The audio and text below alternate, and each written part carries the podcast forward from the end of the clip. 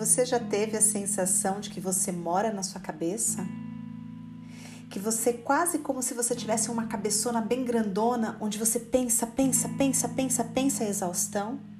Sim, muitas vezes a gente desconecta do nosso corpo, desconecta do nosso sentir, da nossa capacidade de estar em essência, conectadas à nossa intuição. E então a gente passa a morar dentro da nossa cabeça, apenas racionalizando, apenas na lógica.